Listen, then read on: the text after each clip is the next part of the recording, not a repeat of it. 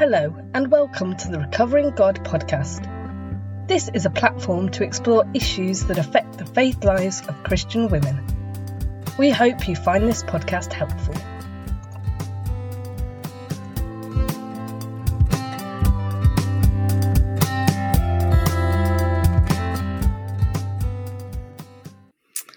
Hello, Recovering God listeners. It's fantastic to have you back with us once again.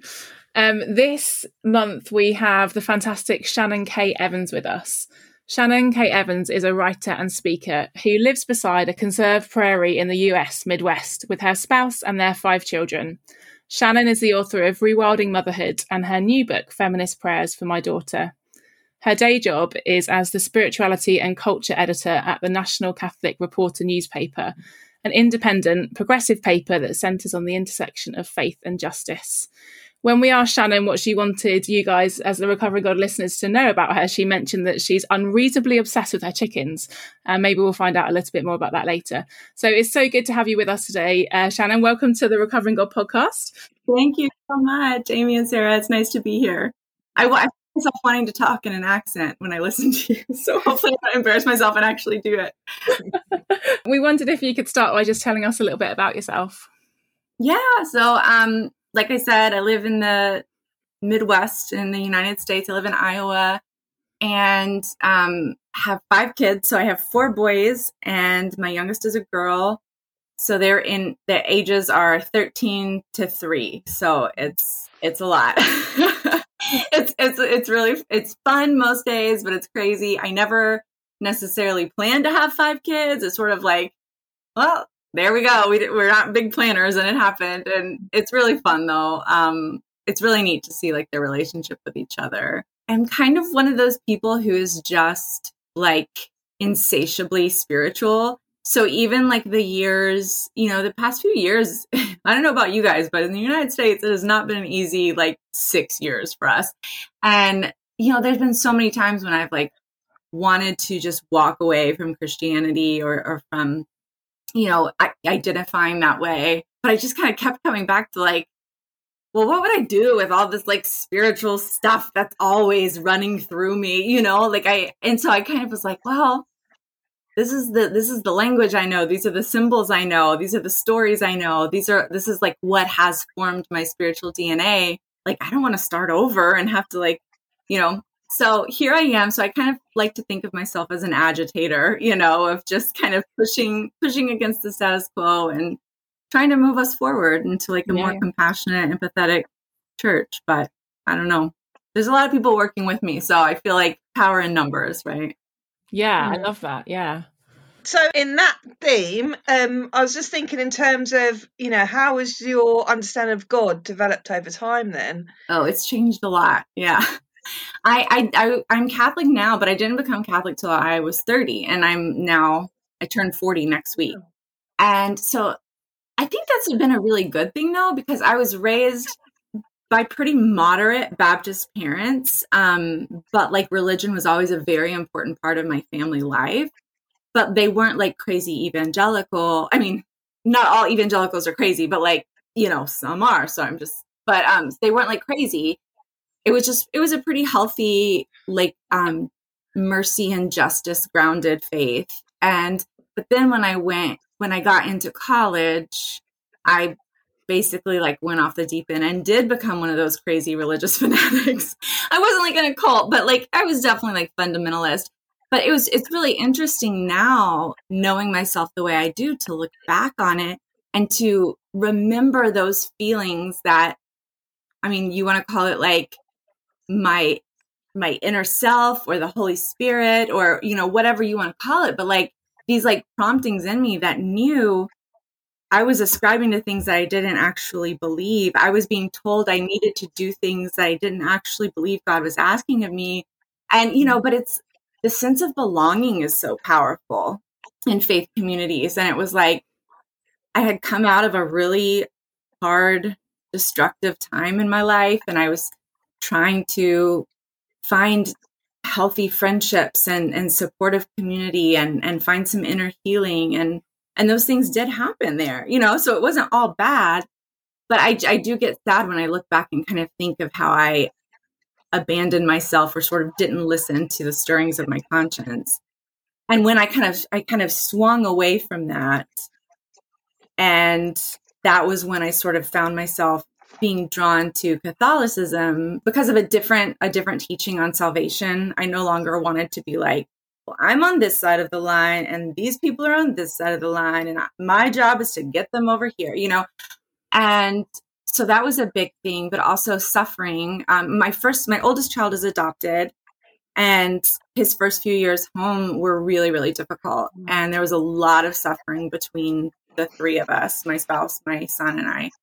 And um, and yeah, just the faith that I had up until that point was really insufficient in addressing that. And so, and it was very much of like, well, just keep praying for healing. God will heal you. You just need to pray more, you know?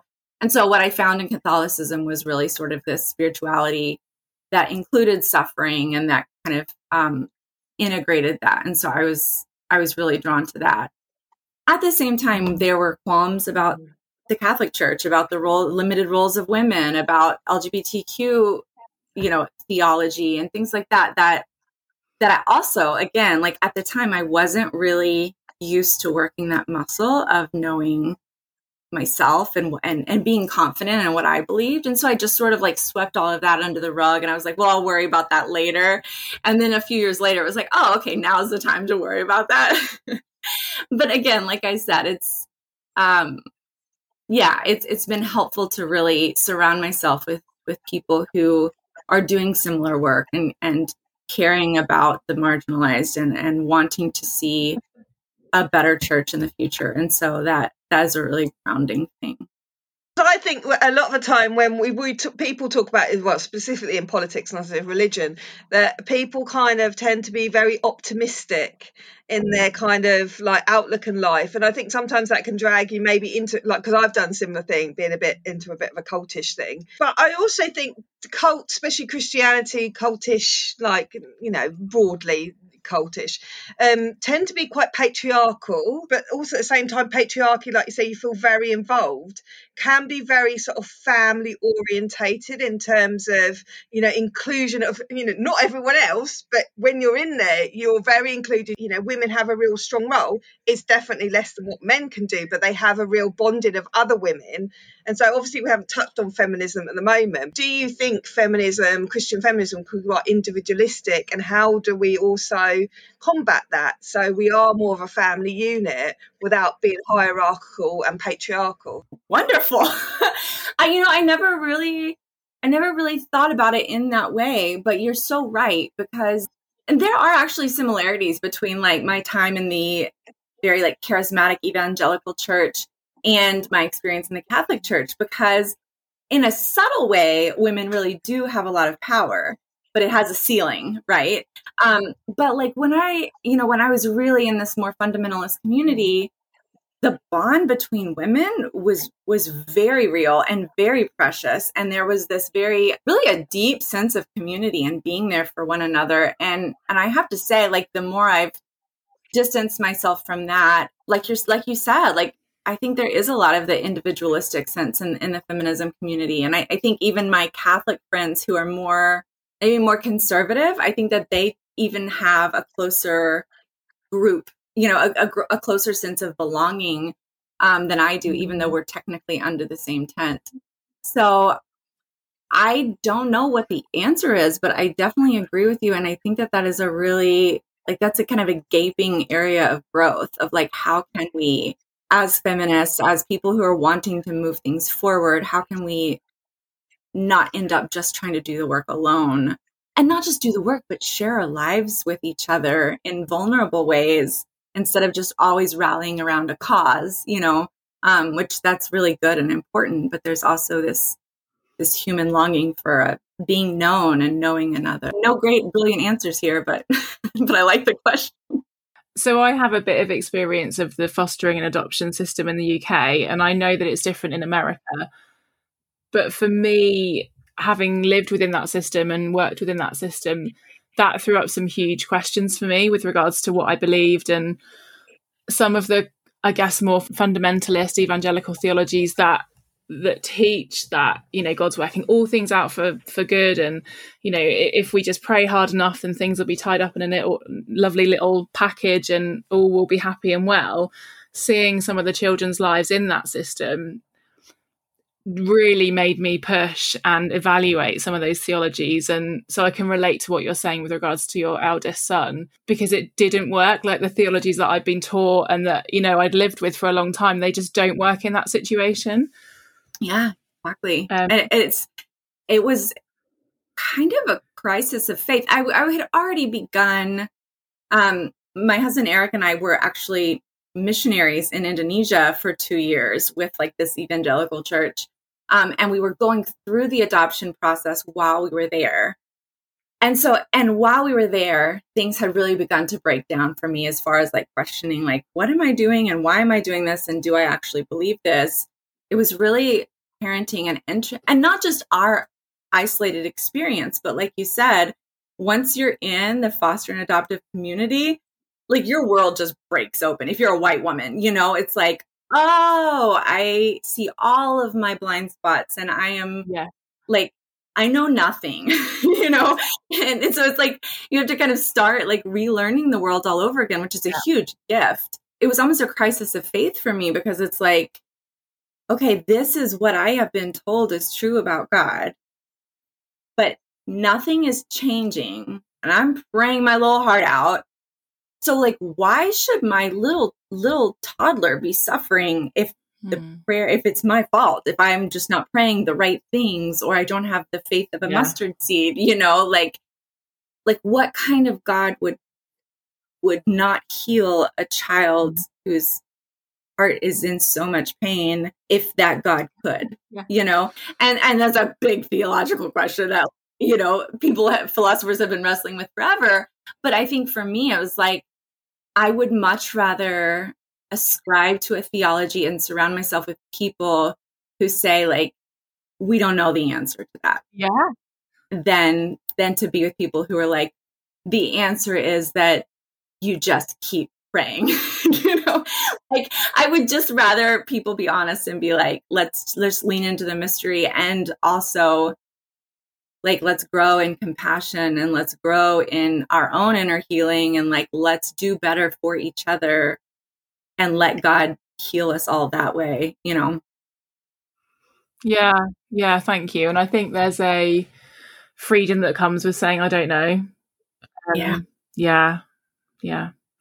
We um, would love to find out a bit more about your most recent book. Um, which I do have a copy of here, but our listeners won't have any videos. There's no point in me holding up. I'm going to hold it up anyway. um, so, Feminist Prayers for My Daughter. Could you tell us a little bit about the history of the book and how you came to write it, please? Yeah. Um, so, like I said at the beginning, I have four boys, and I have wanted a daughter since I was like 12. Um, and so my parents are very glad that I did not have one when I was 12, but I I have always just sort of felt like I was supposed to have a daughter. And so, you know, when my first several children were boys, I like I kind of had to grieve at, at some point to be like, okay, I am never going to have a daughter. And for me, that happened with my third son. Like, I may never have a daughter. And then I sort of just leaned into it and I like loved being a boy mom. And I just, you know, like it's human. We just have to go through that cycle of grief and everything. Um, so then it, it just really freed me up to accept it, and I loved it. So we thought we were done, and then Little Miss was a surprise, and it you know is the craziest thing. It just things had transpired in my life where I had been victimized by the patriarchy in, in very like formal and professional ways. And I was really questioning like whether I wanted to stay Christian. You know, it's kind of in that time whether there was a place for me in the Catholic Church or if I would just have to leave because of because I was kind of really waking up to how damaging patriarchy was. And unfortunately for me, it really was it didn't happen for me until it personally affected me. And then I was like, oh, okay. All of this is happening. I started being exposed to some writing that that imaged God in the feminine and that addressed God as mother. And I found myself like simultaneously awed by that and sort of oh. scared that I didn't actually have permission to do that. And that is in the, that context is when I found out that I was pregnant with my daughter. And I, because of genetic testing, because I was old, I got to like get all like find out her gender early. And but I I knew right from the beginning that it was a girl. I just knew. Yeah. So I guess I didn't really start writing the prayers until a few months after she was born. And I started with them being literally for my daughter. I was thinking of her, I was thinking of things she was going to go through, what I hoped for her life, and I was writing them. But as I got further into the project, I kind of really realized I was just writing for women.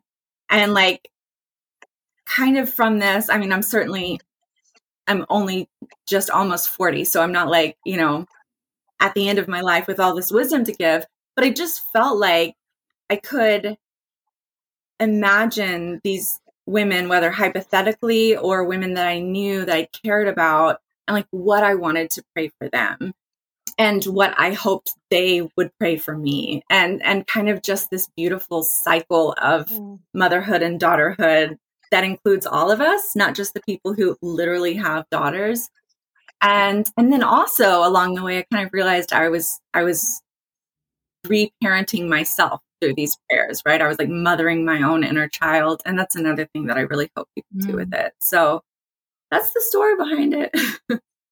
How might women who wouldn't consider themselves mothers or mothers' sons approach your book? Like you've just said, like it's not just for mothers, it's for every every woman.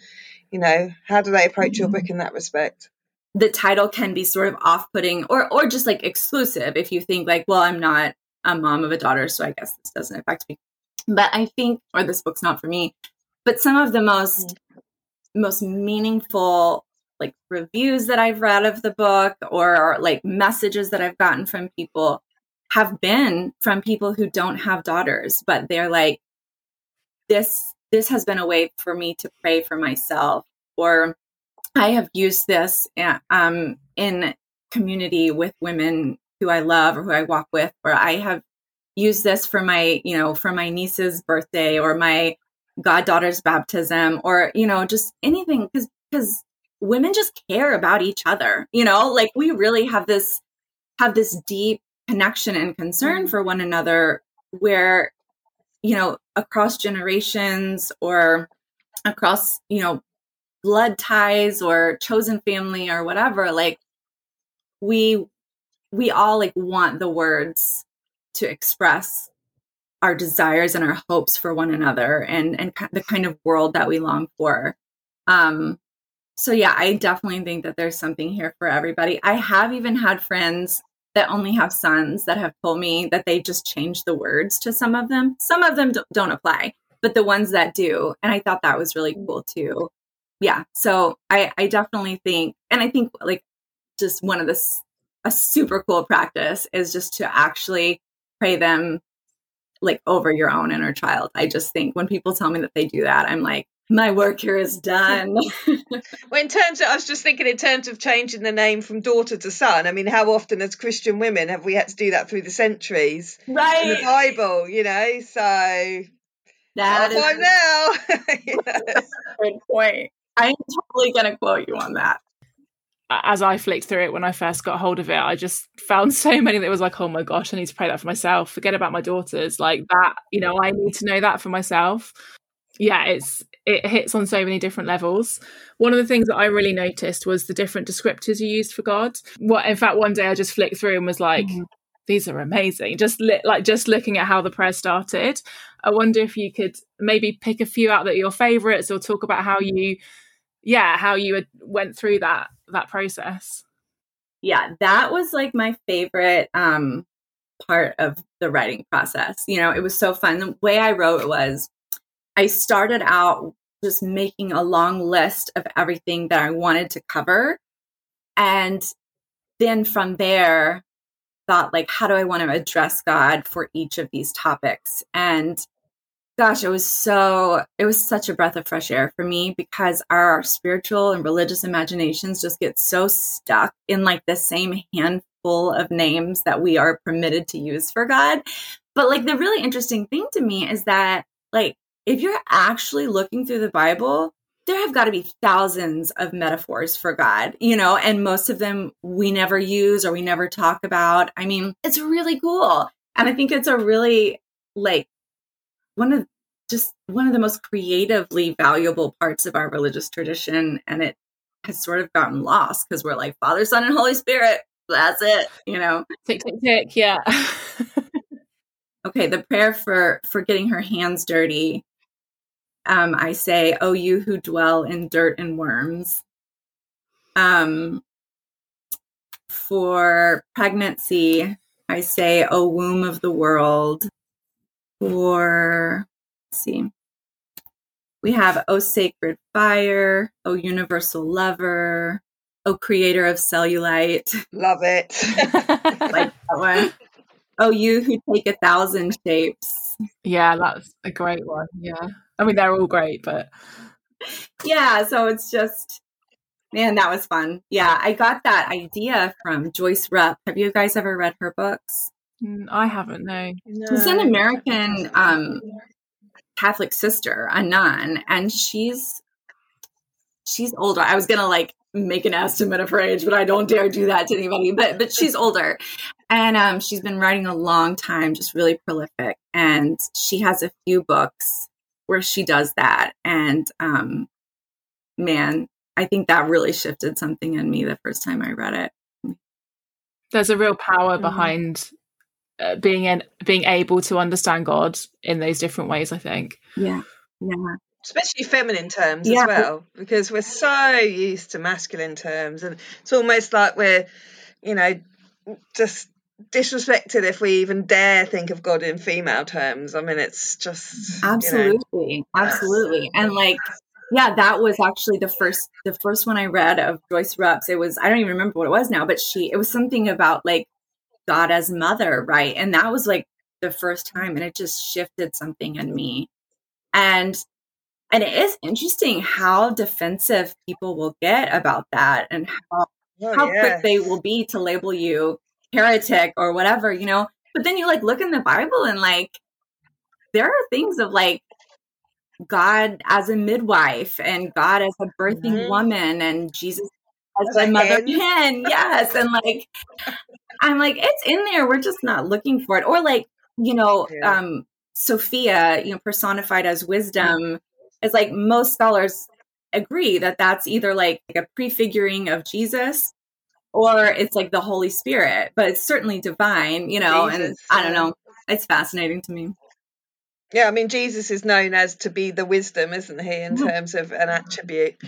Anyway, so um, again, to pivot. So we talked about earlier about, you know, how might women um, consider themselves if they're not mothers, but also I'm thinking in terms of um, how do women just sort of understand themselves as feminists when they're stay-at-home mothers who do have mm. kids? Because I know there's a lot of ideology in well especially mm. in the evangelical church like if you're a stay-at-home mother then clearly you're just you know and your husband obviously goes to work and earns the money and you stay at home so clearly you can't be a feminist or you're not a feminist and you're doing the right thing you know but actually you know well just personally i was a stay-at-home mum for 10 years and my husband we did do more traditional roles but i am absolutely a feminist but i can understand how people can question you know so i don't know just in that respect and in your book in terms of talking to your daughters and stuff yeah you know so interesting because i think that there's like there's like the conservative wing who's like, okay, good. Mm. You're a stay at home mom. So you're okay. You're not one of those feminists, you know? And then there's like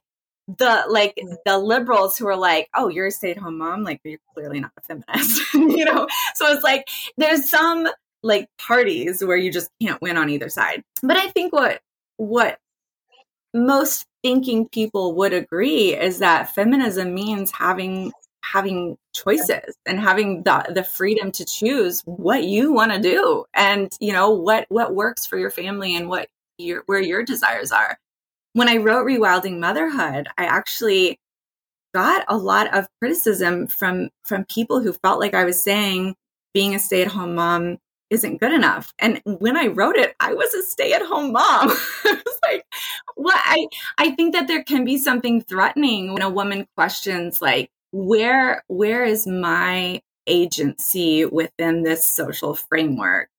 And like nothing has to change, but like it's a matter of examining like am I actually doing what I long to do? Do I feel like stuck? Do I feel like I have had that I have given consent to the trajectory that my life has taken? Do I feel like the power's out of my hands? Like those kinds of things. 100%. Yeah. Like the answer to all of those can be I am living according to my conscience. I am living in line with my own personhood. And I am staying at home because that's what I feel is right for me right now. And who knows, maybe one day it could change. Maybe one day it could never change. Maybe I'm working full time and I really feel like what I need to do right now to be aligned with my fem- feminist beliefs is to leave the workplace and be at home for a while or for indefinitely. So yeah, I mean, man, I I think that people do make that assumption about me that I that I like would look down on that. I'm like, no, I think that's totally completely awesome. My my husband is the like stay at home dad right now. He's also a spiritual director, so he does that on the side. But you know, it's like I think for any family, it's a great thing when one parent is able to be with the kids, like whichever parent that is. You know, I think that that's really it's a privilege, but it's like a really wonderful one. So anyway, that's my soapbox. Yeah. No, I mean, I was also thinking in terms of COVID. Like, COVID totally changed up. Well, I don't know so much about America, but here, you know, so my husband was always out in London four or five times a week. And then COVID hit, and now I'm the one working outside the home, earning obviously a lot less. I work in a school, you know, but he's actually the one at home. So if a kid's sick, they actually he actually just looks after them, you know, like totally roll, you know, things certain change, and they still were like this kind of traditional role that he earns more and I earn less, but yet he's more in the home and I'm out the home. It's like, you know, COVID really changed a lot of things for a lot of people, I think. Yeah, it changed for us too. When we switched, he was like, he was working full time at a church and he wasn't very happy in the position. He had been there five years. And I was um, staying at home and writing, like, but, but, you know, just like a few hours a week. And I was really ready to, to re enter the workforce. My daughter had kind of she was i guess about one at the time and um so we were like well what if we just switch? So we just switched and it was great. It, it's it's worked for us. But yeah i think that's one of the few good things that came out of covid is that families got more creative. Yeah. And the security of a man doesn't deter you know isn't determined by whether a woman stays at home and cleans and cooks and uh, you know. Well, no, in our household, I'm like, I joke that I'm the absolute worst housewife. If I go away for a weekend, everything's done in the house. If my husband goes away for work, that he comes back and it's literally like a bomb's hit it, and I'm like, we're all alive. There's, you know, the, there's a massive pile of washing, like, and you know, pe- and people will always say to me, "Is is is he all right with the kids?" I'm like, he's thriving with the kids. Like, it's it's me you should be worried about, but you aren't because I'm a woman. Hundred percent. I could not relate more to that. I could not relate more. Yeah, absolutely. He he does much better when I leave than I do when he leaves. Yeah, and not just cleanliness, but just like mental state. yes, hundred percent. Yeah. that always frustrates me whenever anyone asks, "Will he be okay?" I'm like, "Trust me, he'll be fine." um, I, I, wonder, after having gone through the process of writing the book, um, whether it's changed or developed how what you would like your children to understand of God. I think the book is more a sort of like a a tangible product that I can look at, you know. But I think the book itself is actually sort of like the result of years of wrestling with like what do I think and believe and like who is God to me and and how do I want to imagine this God and like how do I relate to this God apart from what other people have told me I should do or I should think and believe. And so, yeah, I mean, I think more than anything I I want my children to experience God as not something outside of themselves that they have to go find or that they have to go somewhere to worship but like like within them and and all around them and and not something that has to be like hunted down but something that is accessible at all times. And and you know like in these prayers like in the dirt and worms, in the menstrual blood, in like just the nitty gritty of life, in our relationships, in our care for our neighbor, and our our you know expanding our place of welcome at our table, make room for other people, just all of these things. Like so, I don't know that I'm doing the greatest job, but I think that that is like my goal for what I want to pass on to my kids. Of like, God is not a white man in the sky with a long beard that we need to just sort of like knock on his door. Like, oh my gosh, I it drives me crazy. I, I heard this song the other day, and it's like the exact sentiment that drives me crazy. It's sort of like I don't even know. It was on the radio of all things, but it was it's basically like, "Hey God, it's me," or like, "Knock, knock, God, here I am again," or something. I'm like, no. yeah, we don't get that kind of radio over here. Uh, we're we're a secular nation, so that doesn't happen. Yeah, I'm just like, what a what an anemic understanding of like the greatest mystery in the universe, you know, like just reduce it to this thing that you like knock on the door and like ask for something and then take it and like take your beggar's bowl back to your house or whatever. So. Something that we ask all of our guests, and we're kind of coming to a close now, but we would love to hear one of your prayers read out at the end as well, if that's okay. So, have you got like one single line of encouragement for Christian women today? I think I think what I always what I always think of, if I could just tell women one thing, is to trust yourself. I think we have been so conditioned not to not to know how to listen to ourselves, not to know how to trust ourselves. But um but like if we get quiet and we really listen, like it just it just almost never steers us wrong, you know. Thank you. Yeah. Would you read a prayer for us? Okay, I turned to this one, and I, so I thought it was a good one to close on. It's called For Raising Her Voice. A loving songstress, since the day she was born, my daughter has raised her voice, a squawking newborn who believed she was worth our time. But as she grows older, she will wonder if there is a place setting for her at the table of the world. She will notice that the girls who relinquish their voices are rewarded by the powers that be, and that those who refuse to be silent get labeled and hushed and jeered. And there will come a day when she must decide whether she will speak. When she opens her mouth, make it her voice that pours forth, not the echo of another's. Give her humility and love, yes, but also give her a firm resolve and loyalty to the light within her. May she never stop believing that her voice is still worth our time. Amen. Amen. Mm, thank you, Shannon. It's yeah, it's been an absolute joy to have you join us today. We'll link we'll link all of your stuff in our show notes so that people can access. You've got Substack as well, haven't you? Yeah, yeah. So we'll do, yeah. we'll link all of that, and uh, yeah, we just really appreciate your time. And I'm uh, as a side note, I'm really impressed that we managed to sort out the whole time zone thing without any issues. Like my my head doesn't do time math anyway, so it doesn't matter. Just I believe we said. Thank you for taking the work.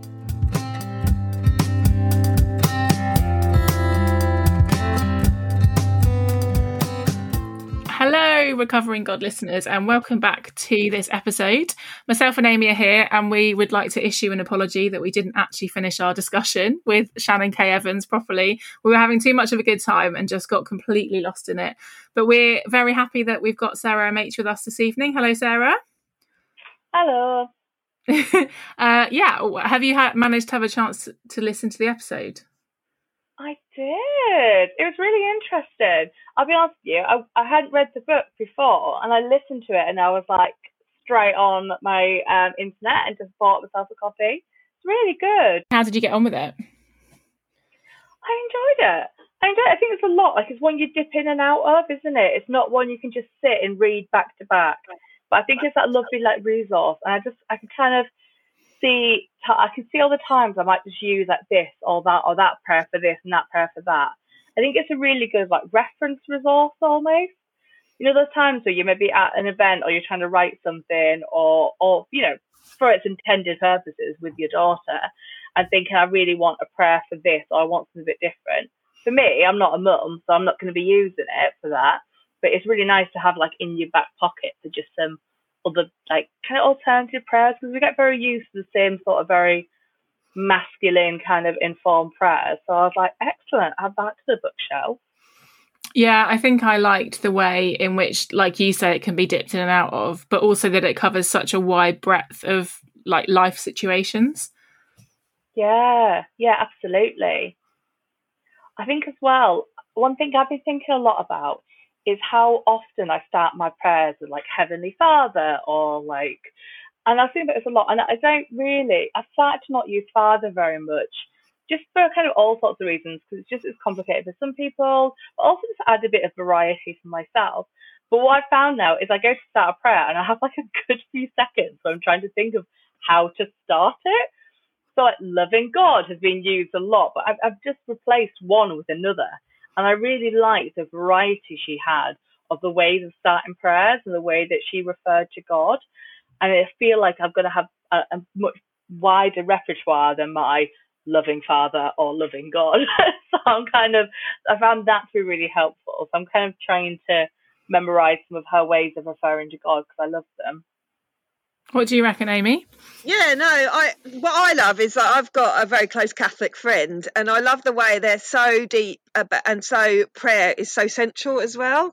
And I like the way that you can have like like she does, like have prayers that you can just go to because sometimes you can be struggling or you know you just don't even know what to say in the moment and if you have that beauty of having a prayer written down you can just say it and it just can just sort of wash over you as opposed to feel like like you say have to find the words like you know and that can be very evangelical you know we have to say the words because we have to be very spontaneous and we don't we don't want to be ritualistic or anything but i kind of love that um, real richness of the catholic faith from what i've experienced anyway with my friend and obviously this prayer book and um, just have that that beauty of words written down that you can use just um, yeah so that's why yeah I thought was that was good. I think there's um, a real intentionality as well when someone like Shannon has taken the time to really think about the words that she chooses and really carefully ponder the way in which she wants to phrase things. And I think you're right within kind of a more spontaneous prayer setting. Sometimes you don't get that that kind of poetry edge and that sense of something being created and crafted for a reason yeah, because I think that when she's reading them, they are sort of very poetic, aren't they? And there's something beautiful, and I just don't think you can really just off the cuff. I mean, I'm not very, you know, like that, so I can never off the cuff make a beautiful prayer. Like sometimes you are with someone, I'm like, wow, they've said that so eloquently and so lovely, but otherwise, you know, usually, you know, you're, you're not that eloquent. You're sort of stuttering around for what to say and stuff. So, yeah, I, I love the beauty that that it, yeah, it comes across as quite po- poetic as well. So that's that's nice. Yeah, I love the way that she started some of these prayers. You've got "Oh breasted God," which I think is brilliant.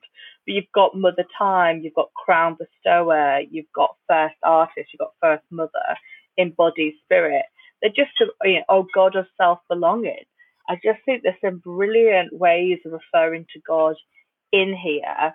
And I just, yeah, as you say, it's really poetic.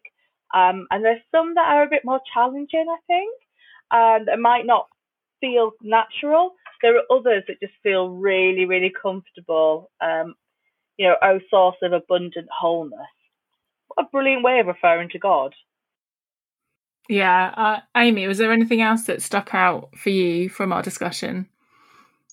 So I was thinking the question that I asked about um, how sort of patriarchal circles, because obviously we're talking about feminism, um, can can be quite like community based and you know there can be a space for everyone. Now you might be oppressed and you might suffer and stuff in that space but there seems to be quite tight knit communities. And like we discussed about um, how feminism can sometimes be quite potentially quite individualistic and how do we overcome that? And that was something that i was quite interested in talking to her about because again back from her catholic faith she also recognized that yeah there's definitely that space of feminism can be a bit individualistic but the catholic church still can her space anyway can be still very family and community orientated. So i don't know what you thought about that but that's always something that's played on my mind I thought that was really interesting because my experience has probably been the reverse. I think it's probably only in feminist space have I found a community of um, people who who love one another and support one another and really want to be there for each other. What I found in kind of non-feminist spaces, whether that's kind of complementarian or what have you, you were part of the community as long as you behaved, right? As long as you were, you know, not booking the trend, you weren't what have you, and maybe not all of you was welcome. Some parts of you are welcome, but not all of them. So absolutely. I mean, there's definitely there's a there's a tight knit community, but you definitely have to play a role. Like there's no denying that. There's only you only can show a certain part of you.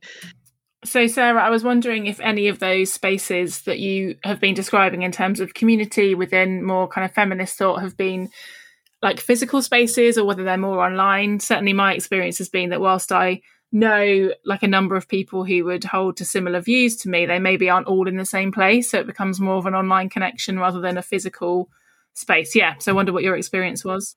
It, it comes and goes, right? Not everywhere I've lived, I've had that, but there've been a few places where I think there's been enough of us who've intentionally wanted that and thought that out, and therefore have created church on that basis, or who have, you know, all found a safe place and then all told each other that's a safe place to go.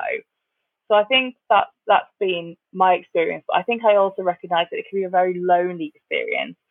For me, of the last eight years or so, it's always been uh, searching out physical spaces where yeah, the wholeness of who I am. And I am like, you know, loud and opinionated and awkward and all of those things. I just wanted to go somewhere where all of that is celebrated. And that's what I really love about Sharon's book.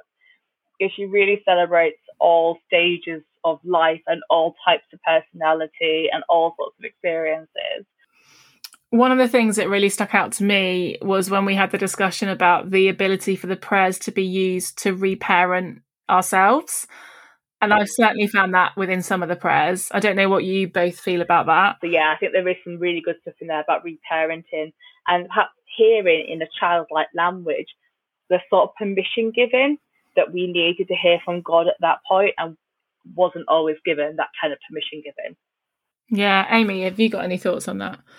Um, I don't know, not really actually. It's not really something I've ever thought about. So it's quite interesting when she said it, but that concept is not really yeah i've not really come across that and i wasn't like my parents weren't christian when i was younger so i suppose and i came christian when i was 16 my mum came christian when i was seven so yeah i don't know it's not really been something i've ever thought about. Amy and sarah it's been lovely to join you for this discussion and yeah just uh, one last plug for the book so it's shannon k. Evans feminist prayers for my daughter and Shannon is really active on social media as well. So we'll link all of those in our show notes. But we shall finish this properly. So goodbye, Amy and Sarah. Bye. Bye. And one last thing before we go is to let you know that Recovering God podcast will be taking a break over the summer. So we've got one more episode coming up in July, and then we will not be producing anything for you in August. We hope you have a lovely summer. We look forward to being back with you in September. Thank you for listening to this episode of the Recovering God podcast. Please remember to rate, subscribe, and tell others who you think will be interested. You can follow us on Twitter and Instagram at Recovering God, or contact us by email at recoveringgodpodcast at gmail.com.